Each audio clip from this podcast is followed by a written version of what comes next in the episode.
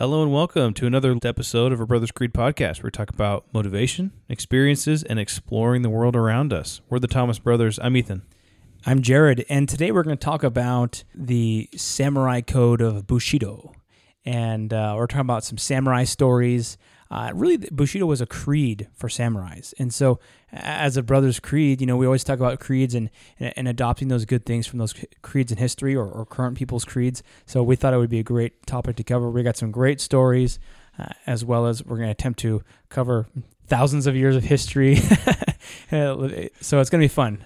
All right, let's do it. Let's do it. Spartans! What is your profession? Any man who must say, I am the king, is no true king. What I do have are a very particular set of skills. Skills that make me a nightmare.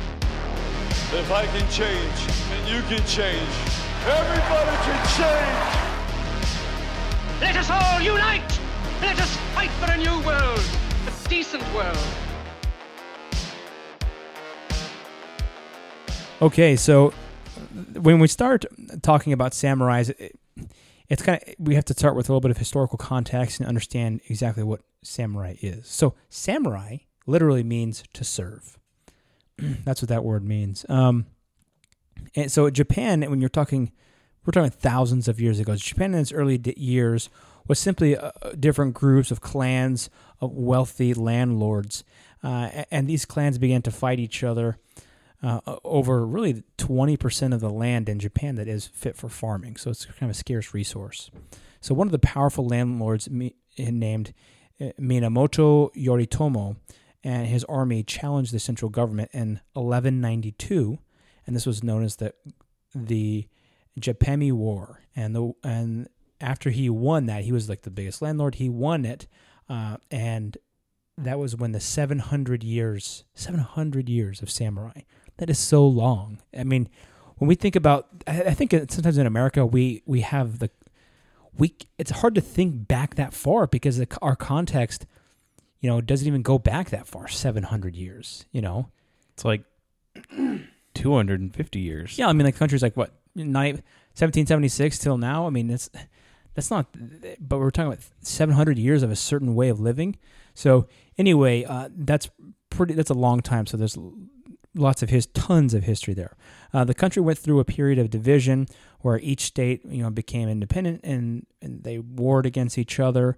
Uh, eventually, in the 1500s, uh, the country came back together, starting the Edo period, um, which lasted until about 1867, which is kind of when the when the uh, samurais died out or that that way of life was done with. Uh, the samurais were highly uh, regarded individuals and were at the top of the caste system, followed by farmers, artisans, and merchants, respectively, in that order. Isn't that interesting, though? I thought it was so interesting that uh, warriors, farmers, artisans, merchants. I would think that in, in today's society, merchants are almost at the highest. We, we value merchants like businessmen, entrepreneurs. Yeah that is so highly valued now. Uh, I would say farmers like, are like I'd say like warrior is almost at the at the, the bottom. The, the bottom, you know. Some, some cases, you know, what was it? Uh, who? Oh, Bloomberg. He uh, he was like, oh yeah, farmers. You just got to learn how to. Anybody can farm. All you got to do is get a seed and like just put it in the ground and put water on it. It's that easy. You know, obviously a lot of farmers took offense to that, but uh, you know, uh, that attitude towards farmers is is so bad. But I thought that was interesting how um, how they had their caste system. Like warriors protect the country, and then they had the the farmers, the people who are artistic, and then at the end, people uh, were making money. Yeah, one one uh, and like you said, it spans over so many hundreds of years that it's like it, it really evolved.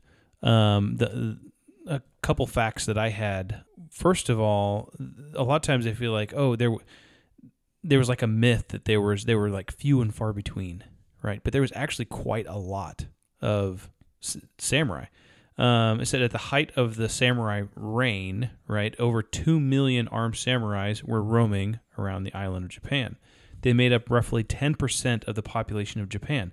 They were an entire social class, um, and they were the only social class that were uh, legally allowed to possess a sword of any kind and carry a sword on their their persons at any time, hmm. which was kind of interesting. Yeah. So I, I guess one one step higher than the, the samurai would be the uh, daimyo, or I'm not sure how to say that D A I M Y O. These were the feudal lords that the samurais served, and so when you didn't have a samurai, you when you didn't ha- when you were a samurai without a master, you were co- considered a ronin. And there's a story about the 47 ronin. I think there's actually a movie about that with Keanu Reeves, right? Yeah, but I think it's kind of it's an interpretation.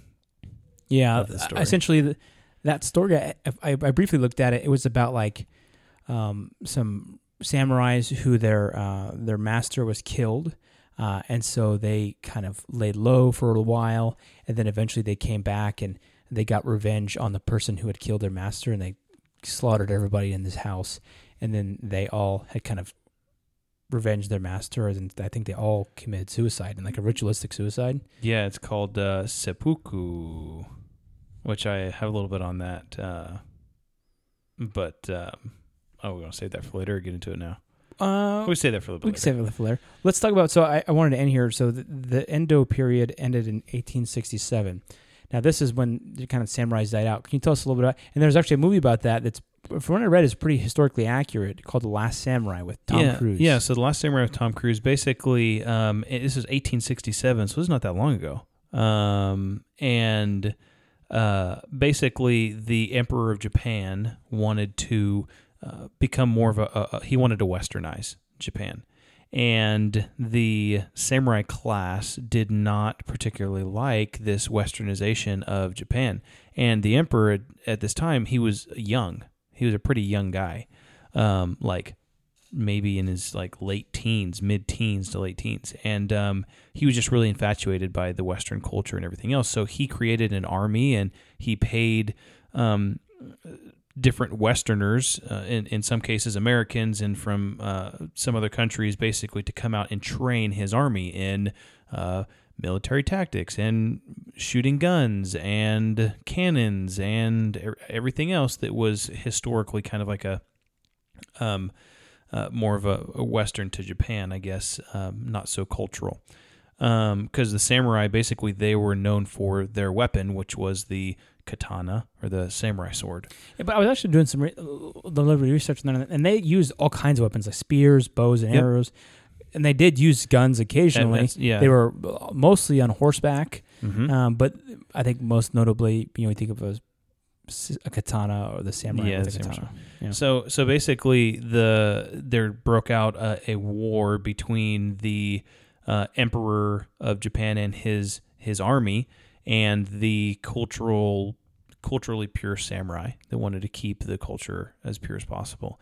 Um, obviously, when you have samurai with swords and arrows and stuff like that going up against artillery and cavalry, um, they they didn't fare as well, and they they were eventually uh, killed off. But the the movie actually goes into one of the Western uh, leaders or generals that was hired to train the Japanese uh, military, got captured by the uh, samurai, and basically lived with them and learned the their code of the Bushido and and the respect gained a massive respect for him and actually ended up becoming an honorary samurai himself, which was kind of cool. So it's a good movie, The Last Samurai.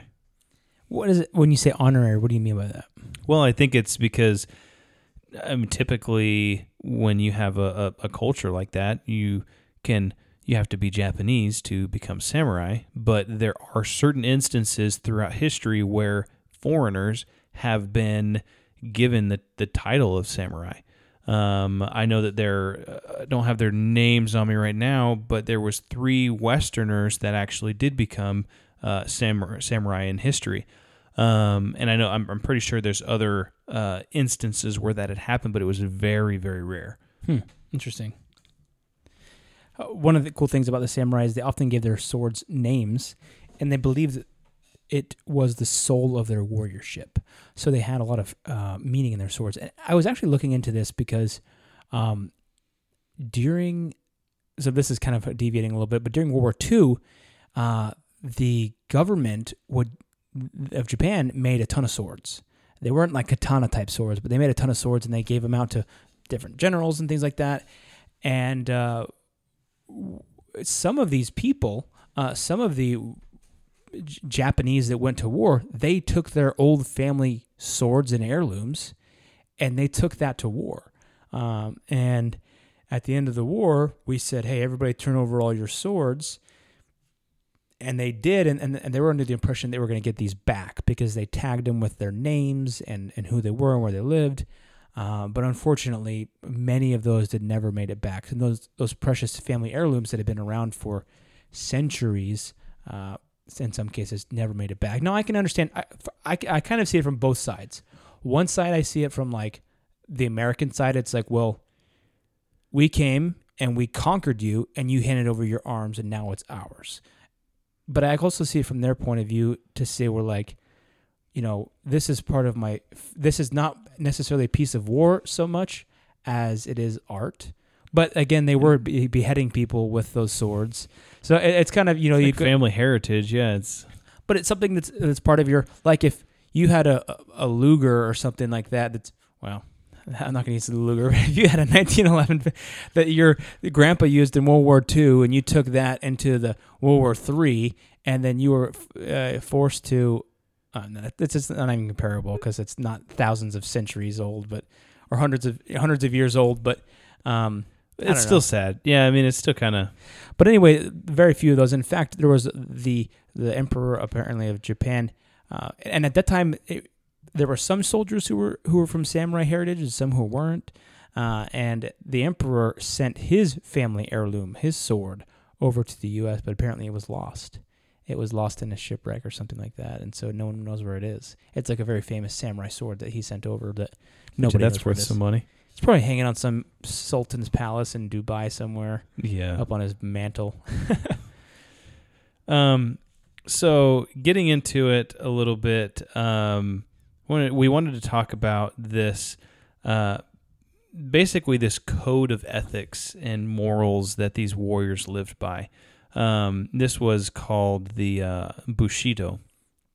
Bushido it has there's seven virtues of Bushido, but just to give a little bit of background on Bushido, it's it's uh, important to Japanese soldiers to become Bushido. Um, is a general equivalent to a code of ethics and morals for warriors. Um, it's basically uh, the samurai. Originally, actually, this is kind of interesting because of the long history of the samurai. The samurai were actually, it, it claimed that they were like an evil fighting force when they first started. Um, but Bushido very quickly created um, this fighting force that followed a very clear code of ethics, and so it was kind of like almost like some ruffians that that became these very good warriors in the original samurai. But then as they evolved, they started to to live by a, a certain code of ethics. Um, as it grew in influence, actually, most of the people in Japan became um, this this bushido came, became a common belief and was respected by everyone, not even just the samurai, but but everyone. And it's kind of interesting. I just wanted to read through uh, some of kind of the. It says that some of the responsibilities of bushido, um, and it says uh, I'll just kind of read through them. Samurai are to obey their lords.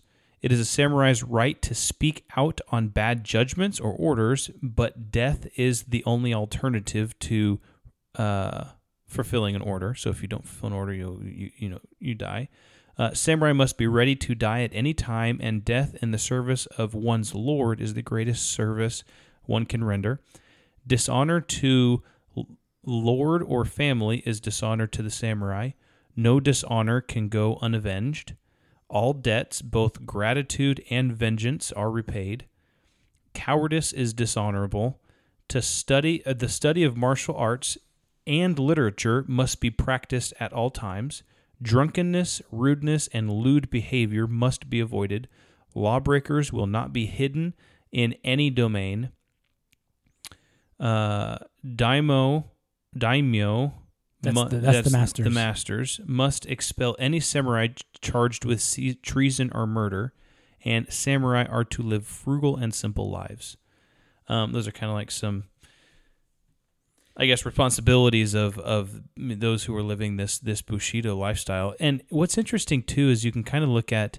Um, I saw this thing on it was like Facebook or something the other day where it was in it was in like Germany or in like Italy or something, and somewhere where tons of people travel, and they had this big poster board, and it uh, basically you would you would pick a little um, you would pick a little sticker, a little round sticker dot if you were from a certain country and you would put your your sticker on this poster board, you know, to say, "Oh, I'm from the United States. I'll put my sticker on this poster board," right? Yeah. And it had like the US, Australia, um, uh, you know, England, Germany, Spain, wherever else.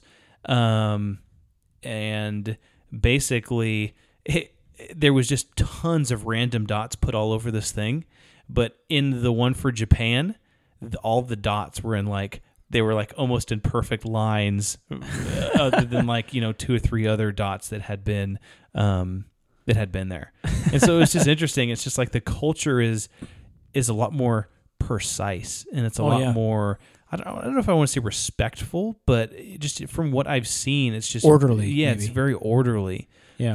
um, which I- is really kind of interesting. I feel like kind of some of that comes from this. Yeah, I had a, a, a friend from work go to Japan, and, and she brought back some uh, some some stuff from Japan for each one of the members of the team, and it was like she's like, oh yeah, the care that they took to package up this. It was like a cookie or something like that that they you know, and it was like the care that they took to package this up and to put it in the put the bubble wrap in and, and then put it in the box was just so much care that it, it was kind of cool. I, I thought that was I was impressed by that. Um, the, the one of the things I I've, I was reading about the Bushido is that actually over the years, over the 700 years, it changed. It it had changed and ebbed and flowed, and it, sometimes it was more like aggressive, and other times it was more like uh, philosophical, and and it had just. Um, and sometimes it had gone out of vogue and then back in, and then people were like really obsessed with it, and people were not. Yeah. And the government kind of a little bit changed it to, to mean something a little bit different. Um, so uh, I thought that was kind of interesting. But let's let's go through. We have some stories to share, but let's go through uh, some of these tenets here, and then we can maybe share our stories intermittent throughout those. Yeah. I'll do the first one. So the first one is called Gi, and these are set the seven virtues of Bushido. So this one is integrity, and I don't know if I'm pronouncing that right, but it's G I. so this one is as be acutely honest throughout your dealings with all people. Believe in justice, not from other people, but from yourself. To the true warrior, all points of view are deeply considered regarding honesty, justice, and integrity. So this is kind of a, a war. You could say that a warrior makes a full commitment to their decisions. So that's integrity. That's the first one. Interesting. The next one here is respect. So R E I. So Ray maybe. Uh, true warriors have no reason to be cruel. They do not need to prove their strengths. Warriors are courteous even to their enemies. Warriors are not only respected for their strength in battle, but also by their dealings with others. So you could say that true strength of a warrior becomes apparent during his difficult times. So I like that one. What's the third one? Third one is you, Y U, or which means heroic courage. So hiding like a turtle in a shell is not living at all. A true warrior must be have heroic courage. It's absolutely risky. It is living life completely, fully, and wonderfully. So heroic courage is not blind. It is intelligent and strong. That's kind of cool. Yeah. What Was the next one honor? The next one's honor. So the next one's honor. Uh, Meiyo is uh, I- maybe how it's pronounced. Um, a little bit of the the research I've done into it. It's basically to live and die with honor is very important to the samurai. Uh, everything that they did was honorable, which meant that they did everything um, with what they believed with was with honor, and it's kind of like that. Kind of goes back. Um, to the, the the example you just gave of like they were sending a package and they just like were very meticulous and uh, took kind of pride in their work. Yeah. It's almost like even if you're just a even if you're just a packer, right? A- A, package sender or whatever, you you you take honor in your work. You take pride in your work. It's almost like an an honor to um, uh, this is what I do. I'm going to do it well. Yeah. Um, what does it? Does it say anything additional on the? One of the things that cool is it, was, it says you cannot hide from yourself. So Yeah. having that in honor and that integrity uh, is so important. The next Yeah. one is com- uh, compassion. Okay. Um, Is that one that you? Oh, it says uh, uh, through intense training and hard work, the true warrior becomes quick and strong. They are not at, as m- most people. They develop a power that must be used for good. They have compassion. They have they help their fellow man at every opportunity. So you could say if an opportunity does not arise, they go out of their way and find one. So yeah. compassion. Jin is what that one is. Cool. J I N. Uh, was the next one honesty? Honesty and sincerity. So honesty and sincerity is uh, Makoto. Uh, honesty, uh, as they believe that being honest is everything. uh, Being honest in everything gives you respect and means that you can be trusted.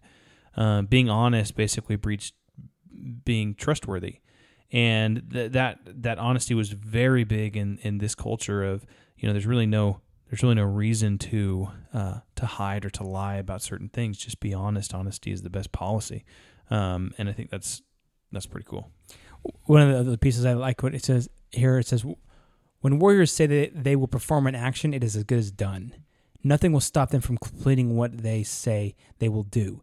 They do not have to give their word. They do not have to promise, because it's just going to be done." I think that's kind of cool. Yeah, and the last one, Speaking and doing are the same action. That's kind of cool.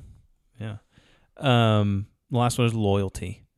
Uh, Duty and loyalty. duty and loyalty, which is uh, chugi, and Oh, I see. It's just chew here, but maybe it's a little bit different. oh. well, I just added that last part. no, I'm just joking. According to my research, um, so this was uh, maybe one of the the most important parts. This is that that loyalty of what they did. Um, the samurai were known for serving their masters. Right, samurai means literally to, To serve. serve, yep. Um, and so that loyalty was important. Uh, they treated each other like family and uh, would do everything in their power to protect or help other samurai warriors. Uh, loyalty was uh, important because it meant that you could trust these warriors and that they uh, would be loyal to whatever they needed to do.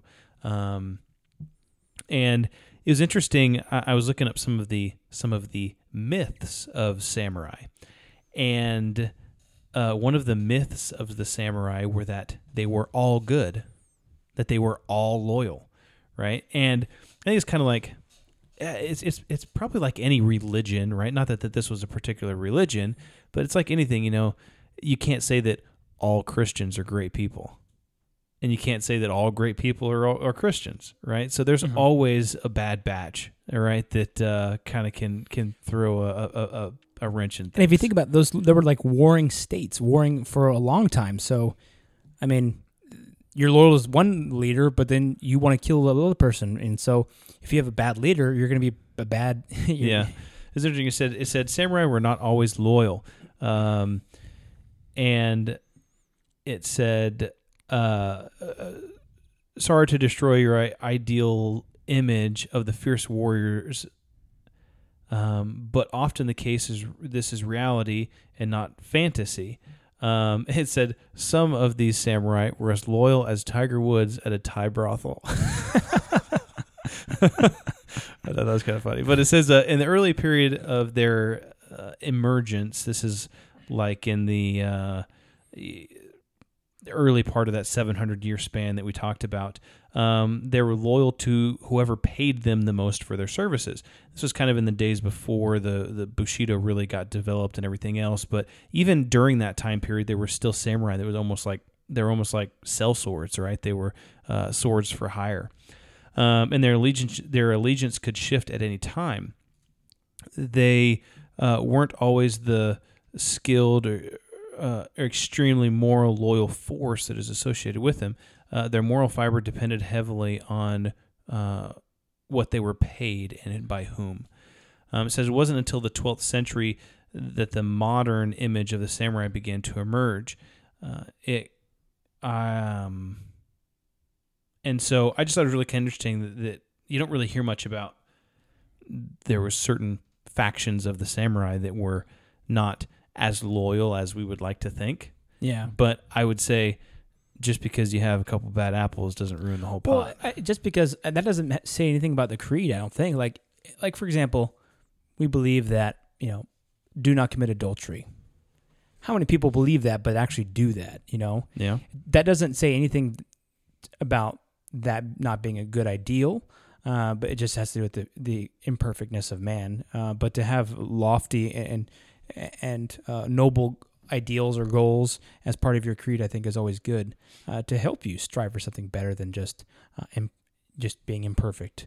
Uh, I have a really cool story here. Okay, so um, this is true. Like, have you seen the movie Three Hundred? Yeah. This is like 300, dude. Th- th- This is I was I was so surprised I never even heard this before. But this is a big deal in China. And I read the Japan. story Japan, yeah, and I was like, dude, this is awesome. So the, there was a battle with the Mongols, uh, or called the Mongol Horde. Uh, that's what they call it in 1273. So long time ago. The Mongols had a massive empire that was 22% of all Earth's landmass that they lorded over. 22% of the entire Earth, of all the landmass on the entire Earth, they, this empire ruled over. Over 100 million people. And this is in 1273. Dude, that is a huge empire. Uh, at this time, Japan was a divided, warring state of landlords who were just fighting over territory. Uh, so the threat of this juggernaut of an army uh, was enough to quell the infighting between some of the warring houses within Japan to face this common enemy. So, you know, if you think about it's kind of like similar to like Leonidas and his troops, you know, they're like this massive Persian army that's just drinks rivers dry, you know, that's coming and they're like, oh shoot, we Our gotta- arrows will blot out the sun. yeah, exactly. Uh, fight in the shade, right?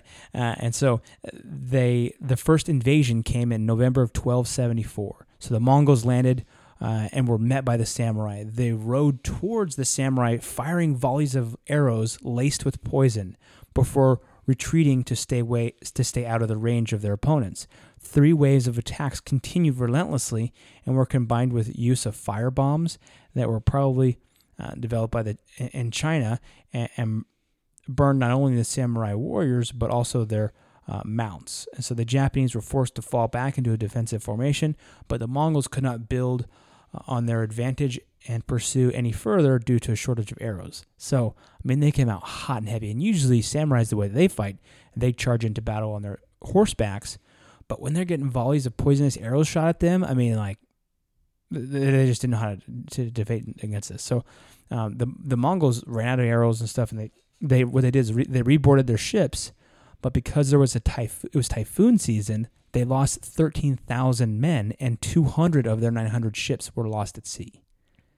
That's like the yeah, like the 300 in the Yeah, storm. exactly. And so, uh, and then the Mongols uh, concentrated on uh, conquering China for a while, and then in 1279, so just you know, a handf- maybe you know, five years later, they sent more envoys, more envoys, uh, and demanded the leaders pay homage uh, to the Khan. So I think at this time it was his name was Kabul Khan, uh, and uh, it was, and the Japanese sent the the messengers' heads uh, back as the answer.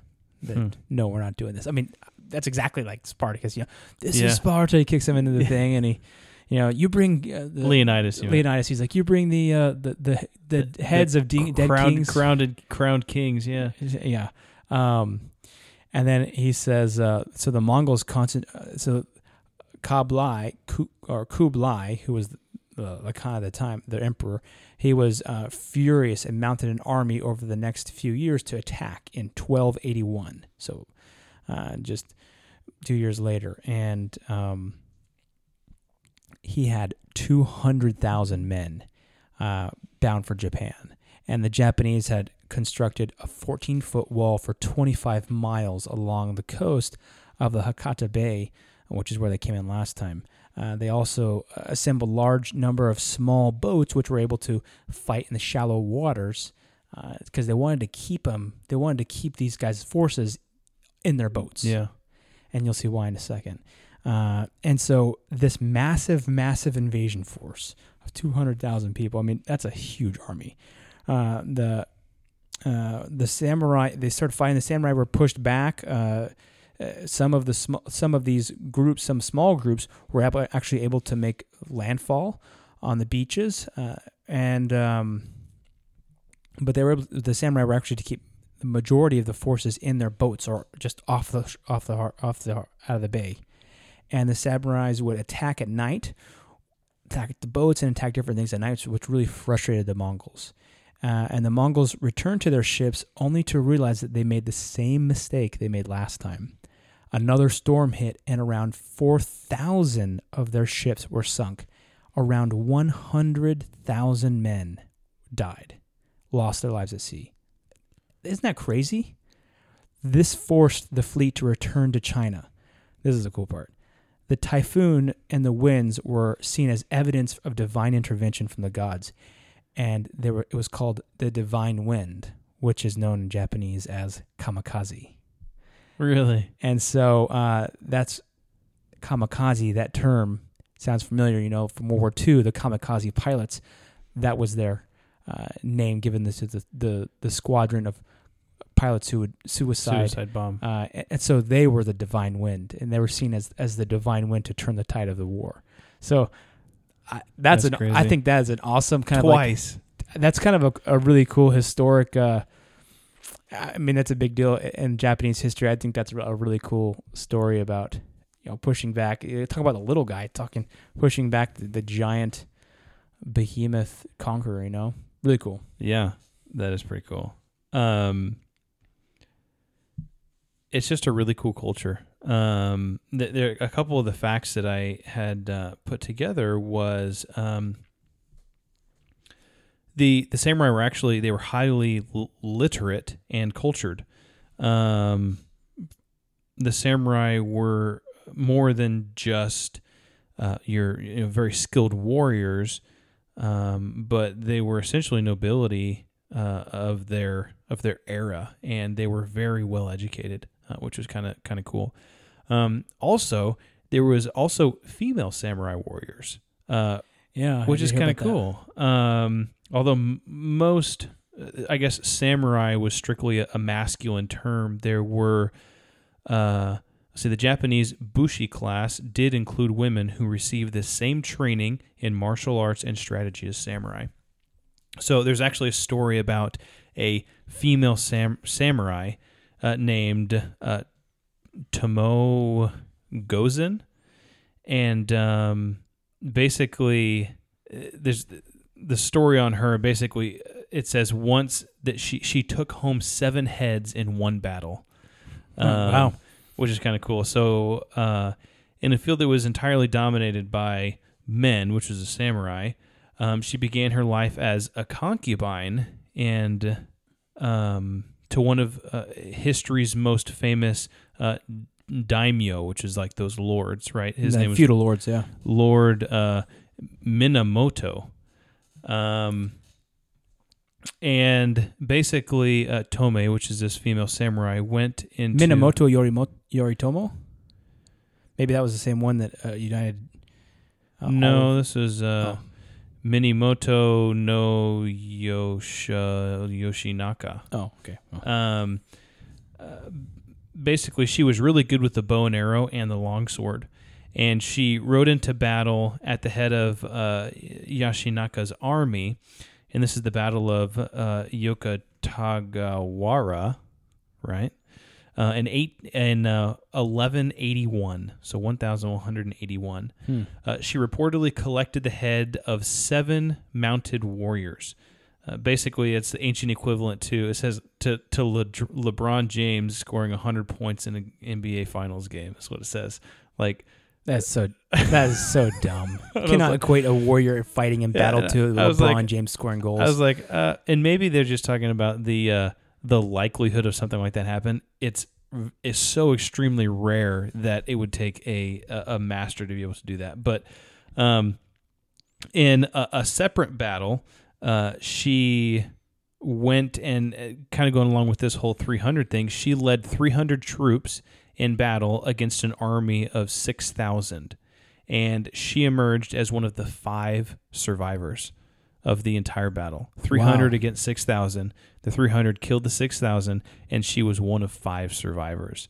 Um, and uh, she rode uh, in another battle, she rode into a pack of 30 soldiers and promptly beheaded the leader in one swift movement.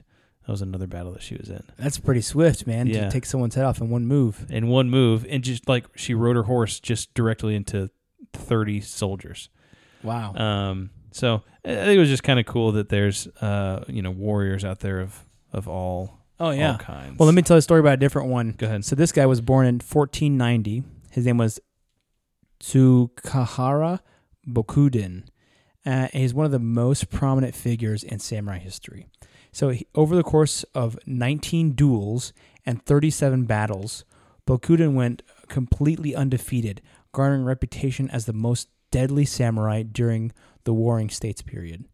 After being given special permission from his daimyo, Bokuden went on a pilgrimage uh, to seek out the best teachers to learn from and to challenge the best samurai warriors Japan had to offer. In total, he had 37 duels against the best fighters around and set himself on the path to becoming a samurai legend by defeating all who stood before him.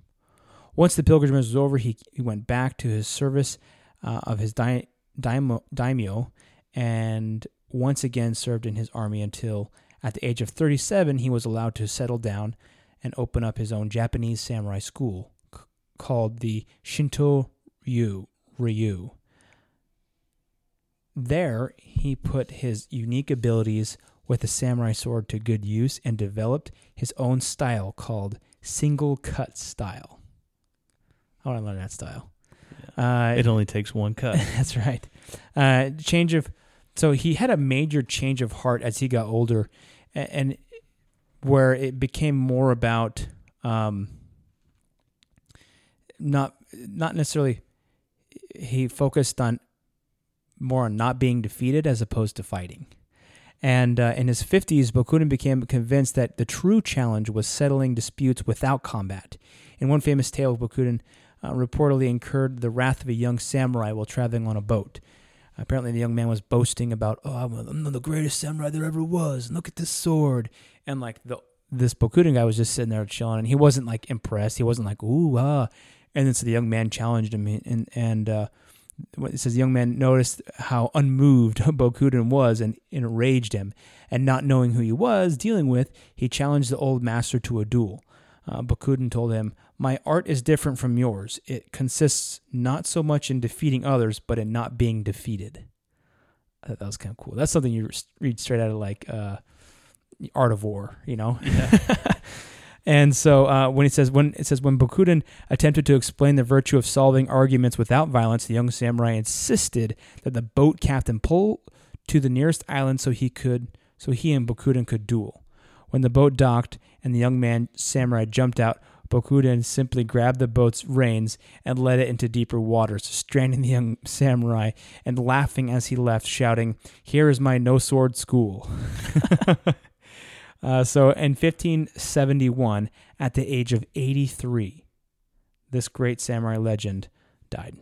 Wow, So- that's old for It is old. that time period. 1571. Pretty crazy, right? Yeah, interesting. Um, so I had uh, uh, wanted to talk briefly about the um, the seppuku, which is the ritual suicide uh, that sam- that samurais perform. Um, basically, uh, when talking about bushido, which is that uh, ethical system or or belief uh, code that they live by, if a samurai felt that he had lost honor according to the rules of Bushido, he could regain his standing by committing a rather painful form of ritual suicide called seppuku. Um, basically, uh, it was an elaborate process, but seppuku was an act of ritual suicide by disembowelment, uh, seen as a res- respected and honorable alternative to dishonor and defeat. Seppuku, which is the ritual suicide, could either be a punishment or a voluntary act performed by a samurai if he failed to follow Bushido or faced capture by the enemy. So that's why we're talking about the 47 Ronin. Um, at the beginning, those Ronin that went back and killed uh, the the person I guess maybe that and, and their whole family that had killed his master or whatever. The story goes that they all did they all committed this seppuku, this ritual suicide at the same time. Um, yeah. as uh, kind of because they they broke the the laws of of Bushido. So is it kind of uh, you said it's a way for them to that's more honorable than getting It- it- captured Yeah, it's kind of to regain their armor, or their their, their uh, honor. for like the next life or something, or for like the afterlife or something like that. yeah, I, I think it's more of just not so that you so that you don't die or um, you don't lose that specific honor because I mean that I guess that's that's one of the the highest things that they hold is that honor, and if they if they lose in war or whatever else, and maybe it had to do with the afterlife. I'm not sure. Was that a thing in the Roman Empire? Because I watched what was that one show that we watched about the Romans and the guy ends up the the uh, the one legion commander ends up killing himself like that. maybe yeah, I do he was so remember that. dishonored Yeah, I do. I because his know. son turned against him. What was the name of that? Was, was the name of that show Rome? Oh, I can't remember. It was a good show. That was a good show. It was on Netflix. Um, But they did this in World War II as well, right? yeah. So there was even um, in World War II some of the um, after major defeats, uh, some of the um, generals and the high-ranking officers would perform this this this ritual suicide or this seppuku. I guess there, there's two forms of it. There's a one form that's kind of like a long form that's done ritualistic, like at home, and there's like this whole washing ceremony, and then the person gets to eat their last meal, their favorite meal, and it kind of is this this long drawn out process. But there's also a separate form that is saved for war and for like the battlefield. And basically, I kind of looked into it, um, and without getting too extremely detailed, uh, they have a, a it's a uh, they have their long katana, right, and then they have a short sword. A Tanto And- sword. Yeah, it, well, I don't know if it's I don't know I can't remember the name of it, but basically they use this short sword to uh, pierce from left to right. I think they stick it in their stomachs, right, and they base disembowel themselves. Um, That wouldn't kill you immediately, though. no, and then after that is done, then a friend or respected person decapitates you. Really? Yeah. So Oh, um, that is is how the the ritual is performed. Which it's weird. That's weird, man. I don't know if Well, I quite well, agree with that, but That's like why would why would that be honorable to be killed like that? I guess it's just Maybe you're like I can kill myself worse than my enemy can do to me. I don't know. yeah. Or if you don't live the code, then it's like you know instead of and maybe it's like I dish my you know I I'm dish so I dish out my own punishment. I'm so honorable that I kill my. I am so honorable that I dishonored myself. I killed myself. Yeah, it's like I I realized that I did something bad. I'm punishing myself. It's almost like I'm paying the debt myself. yeah. And so I guess I don't know. It's just, it's just really interesting, and different cultures have different things. Well, that's, and- that's like when we talked about uh, the Nazis a- a- and Stalingrad, and Hitler was like, you know, no field general has ever. He told the guy, no field general has ever uh, survived combat or, or has ever you know given up in combat. And he made the guy field general, and he's like, you expect me just to kill just to kill myself or like yeah, And he's like, I'm not going to do that. And he was branded as a coward for not killing himself. So that's so interesting. It's- well, if you ever watch the movie um, Midway, actually, that Mhm. movie's really good because I think it's, and maybe I'm not Japanese, so I don't know, but I don't think it like puts such a negative light on the Japanese. You know, it doesn't demonize the Japanese uh, as much as, uh, you know, like Pearl Harbor does, you know, like the movie Pearl Harbor. Yeah. it, it kind of just shows them and their tacticalness and then you know like one of the ships gets damaged and and the guy goes out and he's like i'm the captain of the ship. I'm going down with the ship. And so he just stays on the ship and he dies with the ship. So i think that there's that sense of honor uh, that bushido that kind of held over even into world war ii uh, and possibly to this day. But uh, i feel like that movie did a fair for both sides in fact um, you know, war is war and yeah. depending on what side you want to look at it i mean One thing that I've always been extremely impressed with is that, I mean, the size of Japan is is really not that large. no it's tiny I mean, it's it's. I mean, they have a decent population, but as compared to like, you know, China and, and everything. I mean, I know there's been lots of bouts between Japan and China, and it's they they hold their own. I mean, it's it's really interesting. But Well, uh, there there's some big issues right now with it- what North Korea keeps launching missiles over to China, Japan and, and dropping stuff in their ja- international waters, uh, and then uh, China keeps building islands that are like encroaching on, um, well, Taiwan and, and also Japan. There's there's a bunch of conflict right there, man. It has been for thousands and thousands of years. Sounds like, Yeah, that's true. But maybe it, maybe all they need is a big storm. yeah, the the kamikaze. They need a kamikaze. But this is a this has been a great episode. This has been really cool to look at Bushido, the seven virtues, uh, and, and I like a lot of these virtues. I, and I mean, I, I, can't, I can't disagree with anything. Integrity, respect, heroic courage, honor, compassion, honesty, sincerity, duty, and loyalty. I can't disagree with any of those. Those are all very noble. Uh, if any of those are part of your personal creed, then I think you're doing pretty good. Yeah, so it's awesome to kind of look at different cultures and, and see what they have and um, you know and kind of adopt those into your own personal creed. So Cool. Well, uh, this has been great. Thanks for listening, and we hope that you can implement some of the seven virtues of Bushido into your own personal creed. that's right. Let's build our creed together. Okay, let's do it.